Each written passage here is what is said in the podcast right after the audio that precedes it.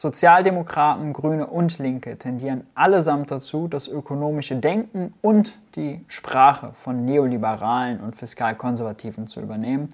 Das ist ein Riesenfehler.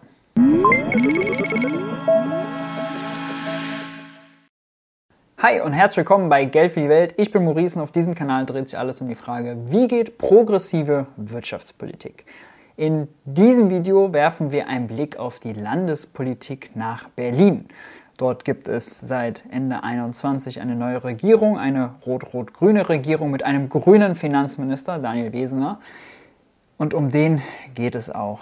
Der ist mir zuletzt schon mal aufgefallen mit einer Pressemitteilung, die auch so hätte von Wolfgang Schäuble geschrieben sein können. Jetzt hat er im Porträt beim R B B tatsächlich wieder Äußerungen getätigt, die genau den Fehler, den sie eigentlich nicht machen dürfen, offenbaren, nämlich, dass sich Grüne, dass sich Linke, aber das betrifft Sozialdemokraten natürlich auch, ähm, einfach die Sprache und das Denken des Gegners, der Neoliberalen, zu eigen machen und dann Haushaltsüberschüsse abfeiern und so weiter und so fort. Äh, das macht er und das ist ein kurzes Video, wo, was wir uns zusammen angucken äh, und wo ich zwischendurch einhaken werde, um das einzuordnen. Genug Vorgeplänkel, legen wir gleich los. Daniel Wesener am Anfang eines nicht ganz so normalen Arbeitstages. Seit knapp vier Wochen ist er im Amt. Heute schon eine kleine Premiere. Ich darf heute, ich darf heute den vorläufigen Jahresabschluss vorstellen. Jedes Jahr in den ersten Januartagen kommen die Abschlüsse der verschiedenen Bundesländer. Mir liegen jetzt auch die Zahlen vor, die darf ich heute präsentieren. Der Jahresabschluss zeigt, wie viel Steuern Berlin eingenommen hat und ob es Spielraum gibt für Investitionen. Weseners Aufgabe, gleich in der Senatssitzung keine zu hohen Erwartungen wecken, auch wenn mehr Geld in der Kasse sein sollte als erwartet. Denn gespart werden muss weiterhin. In seinem Büro geht es zuerst in die sogenannte Morgenlage. Hier merkt man auch gleich schon das Framing des, M D, äh, des R B Bs. Kassenlage, ob die, ob die Kasse wieder voll ist, gespart werden muss trotzdem. Man hat so die Vorstellung, okay, es sind jetzt Steuereinnahmen in so ein Sparschwein gekommen, nur daraus können jetzt wieder Ausgaben finanziert werden. Das ist natürlich falsch. Ähm, mal schauen, was er nachher sagt. Ich habe eine Bitte, ich habe eine Bitte. Ich müsste einen Ausdruck der Pressemitteilung mitnehmen, damit ich die gleich auch verteilen kann. Wesener ist gebürtiger Hamburger. Er hat Kunst und Kunstgeschichte studiert. Der Brad Pitt an der Wand ist eine Leihgabe seines Lebensgefährten Dirk Behrendt, dem ehemaligen Justizsenator. Ich bin ja normalerweise kein Freund davon zu sagen, dass also, äh, man nur die Ausbildung oder das Studium, was man hat, äh, einen zu irgendwas befähigt. Aber äh, mit Kunst und Kunstgeschichte ist die Frage, ob man tatsächlich makroökonomisches Denken äh, verstanden hat, um dann nachher äh, entsprechend Finanzminister zu sein. Ähm, äh, würde ich nämlich bezweifeln. Vor allem, weil es bei dem Makroökonomischen ja darum geht, dass es kontraintuitiv ist zu dem, ähm, was man sozusagen in seiner privaten Haushaltsführung macht. Ja? Also als Privatperson ist es richtig, ähm, vorzusorgen, zu sparen, sich nicht zu verschulden. All das trifft aber auf den Staatshaushalt, auf Staatsfinanzen nicht zu, sondern das Gegenteil. Und das kriegt man natürlich bei Kunst und Kunstgeschichte nicht vermittelt. Vielleicht ist er ein Autodidakt. Ähm, ja, mal gucken, ob er dazu noch was sagt. Ähm, Anders als seine Vorgänger ist der sechsundvierzigjährige weder Volkswirt noch Banker. Wesener sieht darin keinen Nachteil. Politik hat was mit Erfahrungswissen zu tun und ich glaube, das habe ich. Ich mache jetzt zwanzig Jahre Landespolitik, fünf Jahre insbesondere Haushalts- und Finanzpolitik äh, und habe mir da, glaube ich, vieles angeeignet, wie man sich in der Politik immer äh, auch Dinge autodidaktisch aneignen muss. Ja, also da sagt er, dass er Autodidakt ist. Die Frage ist nur, also sich in Landespolitik reinzufuchsen und die Haushaltszusammenhänge in Landespolitik sind was anderes als ökonomische Zusammenhänge, makroökonomische Zusammenhänge zu verstehen. Also wenn man die Begrifflichkeiten versteht, die bei so einem Haushaltsplan dann da drin stehen, was die einzelnen Kategorien bedeuten, also so Detailwissen, so Fachwissen, das hat er sich bestimmt gut angeeignet, da ist er bestimmt sehr sprechfähig. Aber die Frage ist, also versteht er, was sozusagen man machen muss, wenn die Konjunktur schlecht ist, ähm, wo das Geld denn eigentlich herkommt, wie die ökonomischen Zusammenhänge sind? Das ist, also wenn ich an seine Pressemitteilung von damals denke, eher nicht der Fall. Schauen wir mal weiter. Danach geht es zur Sitzung des Senats. Ich laufe rüber ins Rote Rathaus. Das ist ja einer der großen Vorzüge meines Amtssitzes. Der ist nämlich gleich um die Ecke. Einmal wöchentlich trifft sich der gesamte Senat, um zum Beispiel Verordnungen zu beschließen. Und die Senatoren berichten aus ihren Ressorts. Wesener wird den Jahresabschluss vorstellen. Ein bisschen Aufregung ist immer dabei, die braucht es wahrscheinlich. Das ist wie beim Theater. Ich glaube, ohne dass man auch mal ein bisschen aufgeregt ist, da wird es dann am Ende auch nicht so gut.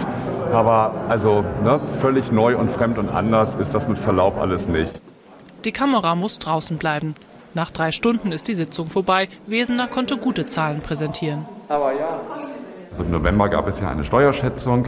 Die sah bereits sehr gut aus, aber da sind noch mal eins Komma vierzehn Milliarden Euro obendrauf gekommen, bevor dabei einigen, äh, auch einigen Kolleginnen und Kollegen jetzt die Dollarzeichen in den Augen aufleuchten. Berlin hat natürlich trotzdem immer noch eine schwere Zeit in dieser Pandemie und das gilt auch für den öffentlichen Haushalt. Aber was soll das jetzt bedeuten? Er hat mehr Steuereinnahmen und will die dann zur Schuldentilgung nutzen oder was? Also generell muss man ja sagen, auf Landesebene ist das alles noch ein bisschen krasser als auf Bundesebene. Da ist die Schuldenbremse auch strenger. Ja, da gilt wirklich ausgeglichener Haushalt, nicht mal null Komma fünfunddreißig Prozent Defizit.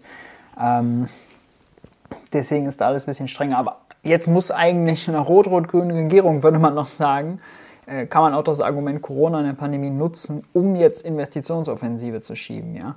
Äh, auch Berlin hat da ziemlich viel nötig. Ähm, wenn er das jetzt sozusagen verweigert und die Mehrsteuereinnahmen zur Schuldentilgung nutzen will, wäre das nicht gut, wäre wirklich nicht gut. Es ist eins. Wesener muss zurück in sein Büro. Haben Sie mal zu essen auch zwischendurch? Wenn Sie eine ehrliche Antwort wollen, ähm, also ich äh, esse. Ich esse auch total gerne, aber ich esse einmal am Tag. Äh, und das mache ich schon seit bestimmt zehn Jahren so. Also einmal am Tag essen, ja, das finde ich ja schwierig, weil, also, was isst man denn da? Man weiß ja gar nicht, ob süß oder herzhaft. Äh, das kriegt man ja überhaupt nicht auf die Kette dann. Naja. Ein Zeitungsinterview, Schreibtischarbeit und Außentermine warten heute noch auf ihn. Fünf Jahre Amtszeit liegen vor ihm. Ja, da ist er hoffentlich nicht allzu hungrig. Daniel Wesener, schönen guten Abend. Guten Abend. Seit zweiunddreißig Jahren war kein Berliner mehr Finanzsenator. Wahrscheinlich können wir Berliner nicht mit Geld umgehen. Sie sind in Hamburg groß geworden. Wie geht der Hanseat mit Geld um? Na, ich würde erst mal sagen, wer in dieser Stadt lebt, äh, der ist Berliner, der ist Berlinerin. Das ist ja tolle. In Hamburg ist es so, da müssen sozusagen die zwei Generationen Eltern, Großeltern in der Stadt geboren sein, dass man als Hamburger gilt. Das ist hier komplett anders. Und deswegen würde ich all diese Finanzsenatoren und Finanzsenatorinnen mal als Berlinerinnen und Berliner verbuchen. Aber, Natürlich aber, können wir mit Geld umgehen. Aber, aber nehmen Sie dieses, der, bei Hamburger sagt man, der, der, die Kaufmänner, die können, nehmen Sie das mit? Also gut buchhalten, die schwarze Null steht äh, und so weiter? Naja, also wenn man sich mal anguckt, wie das so in der Finanzpolitik ist, wird man feststellen, da haben auch die Ministerinnen und Minister der unterschiedlichsten Parteifarben in der Regel ziemlich viel gemeinsam. Natürlich gibt es politische Unterschiede, das ist auch gut so. Ja, aber zum einen sind bestimmte Rahmen gesetzt, wie beispielsweise die Schuldenbremse. Da kann man jetzt lange darüber diskutieren, wie man die findet. Aber die ist da, die steht im Grundgesetz, da haben wir auch ein Landesgesetz.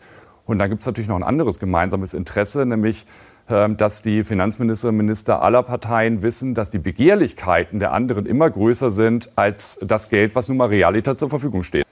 Gott, das war eine ganz fürchterliche Aussage. Das ist die schlimmste Aussage, die man treffen kann. Eigentlich mein Eingangsstatement total bestätigt, als er sagt, dass bei der Finanzpolitik oder Haushaltspolitik es ja so ist, dass eigentlich die Parteifarbe gar nicht so relevant ist, weil da die Vorgaben eigentlich dieselben sind. Genau falsch, genau falsch. Eine progressive Finanzpolitik würde ganz anders aussehen als eine konservative Finanzpolitik und die würde die Schuldenbremse kritisieren und wenn sie keine Mehrheit hat, die Schuldenbremse äh, aus dem Grundgesetz zu verbannen äh, oder generell zu streichen, dann würde sie mindestens umgehen, ähm, aber die Schuldenbremse sozusagen einfach zu akzeptieren, kann keine Position sein. Und die eigene Finanzpolitik mit der der C D U gleichzusetzen, kann erst recht keine Lösung sein. Das ist also wirklich ein Satz straight aus der Hölle. Und all Ihre Kollegen haben ja gestern auf der Senatsklausur schon mal ihre Projekte vorgelegt. Wahrscheinlich wird das Geld nicht für alle reichen. Wo setzen Sie die Prioritäten? Und natürlich auch so diese Begehrlichkeiten wecken, Geld nicht für alle reich. Na, gucken wir mal in den Sparstrumpf, was da noch drin ist. Natürlich auch völlig falsch, ja. Also, progressive Politik muss folgenden Ansatz haben.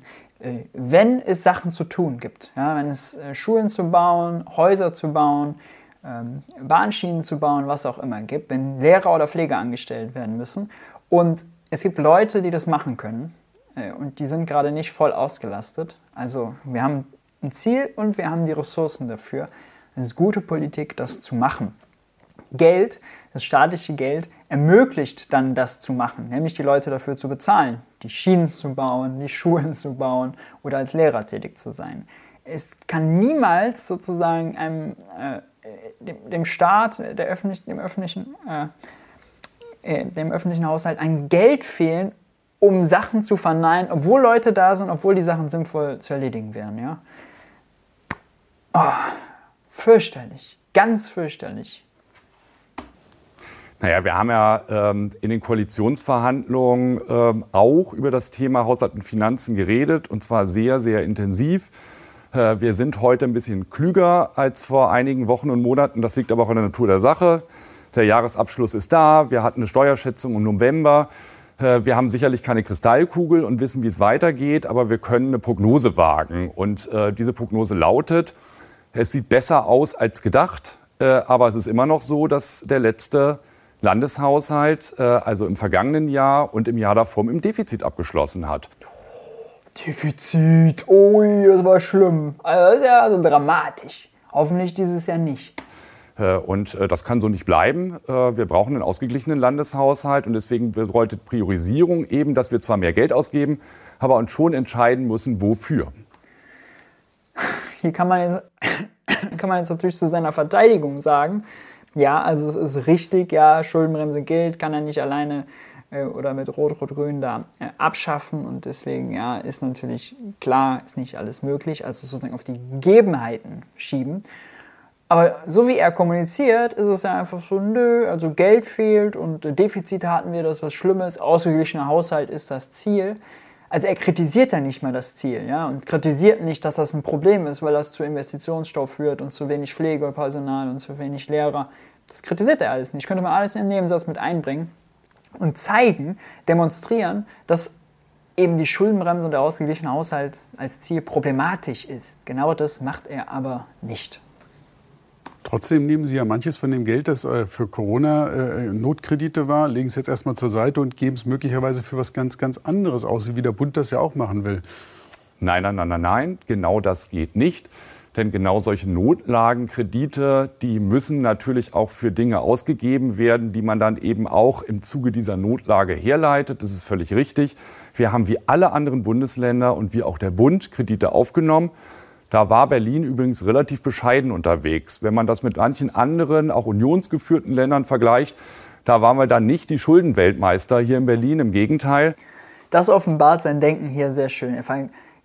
Die Frage ist, wer hat die meisten Schulden gemacht? Das bedeutet dann, ob gute oder schlechte Politik. Aber der, die Neuverschuldung der Schuldenstand sagt ja überhaupt nichts darüber aus, ob eine Politik gut oder schlecht war.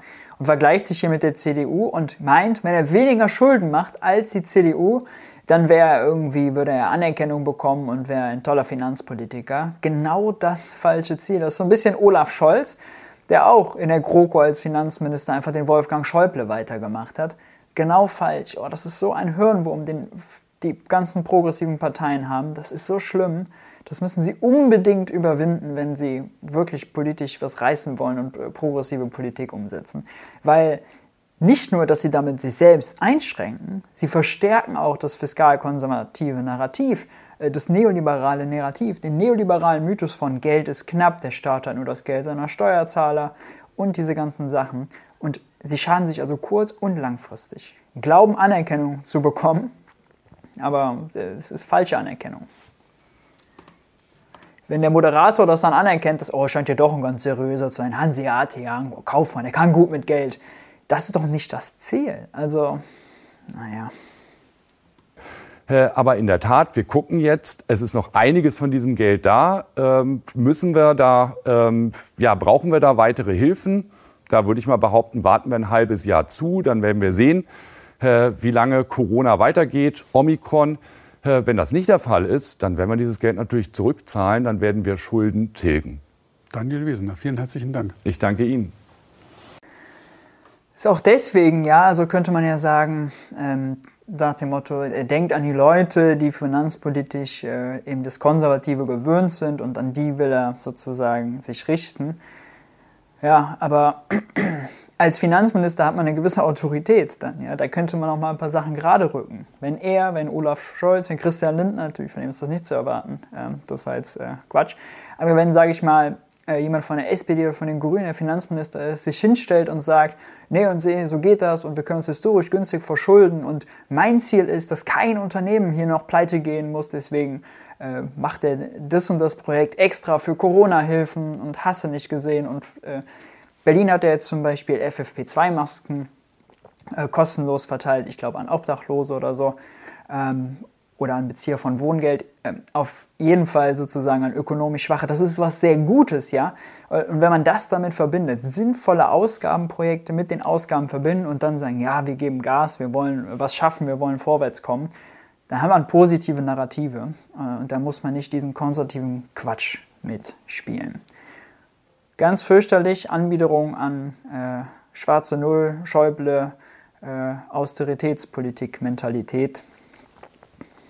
So nicht, bitte, liebe Linke.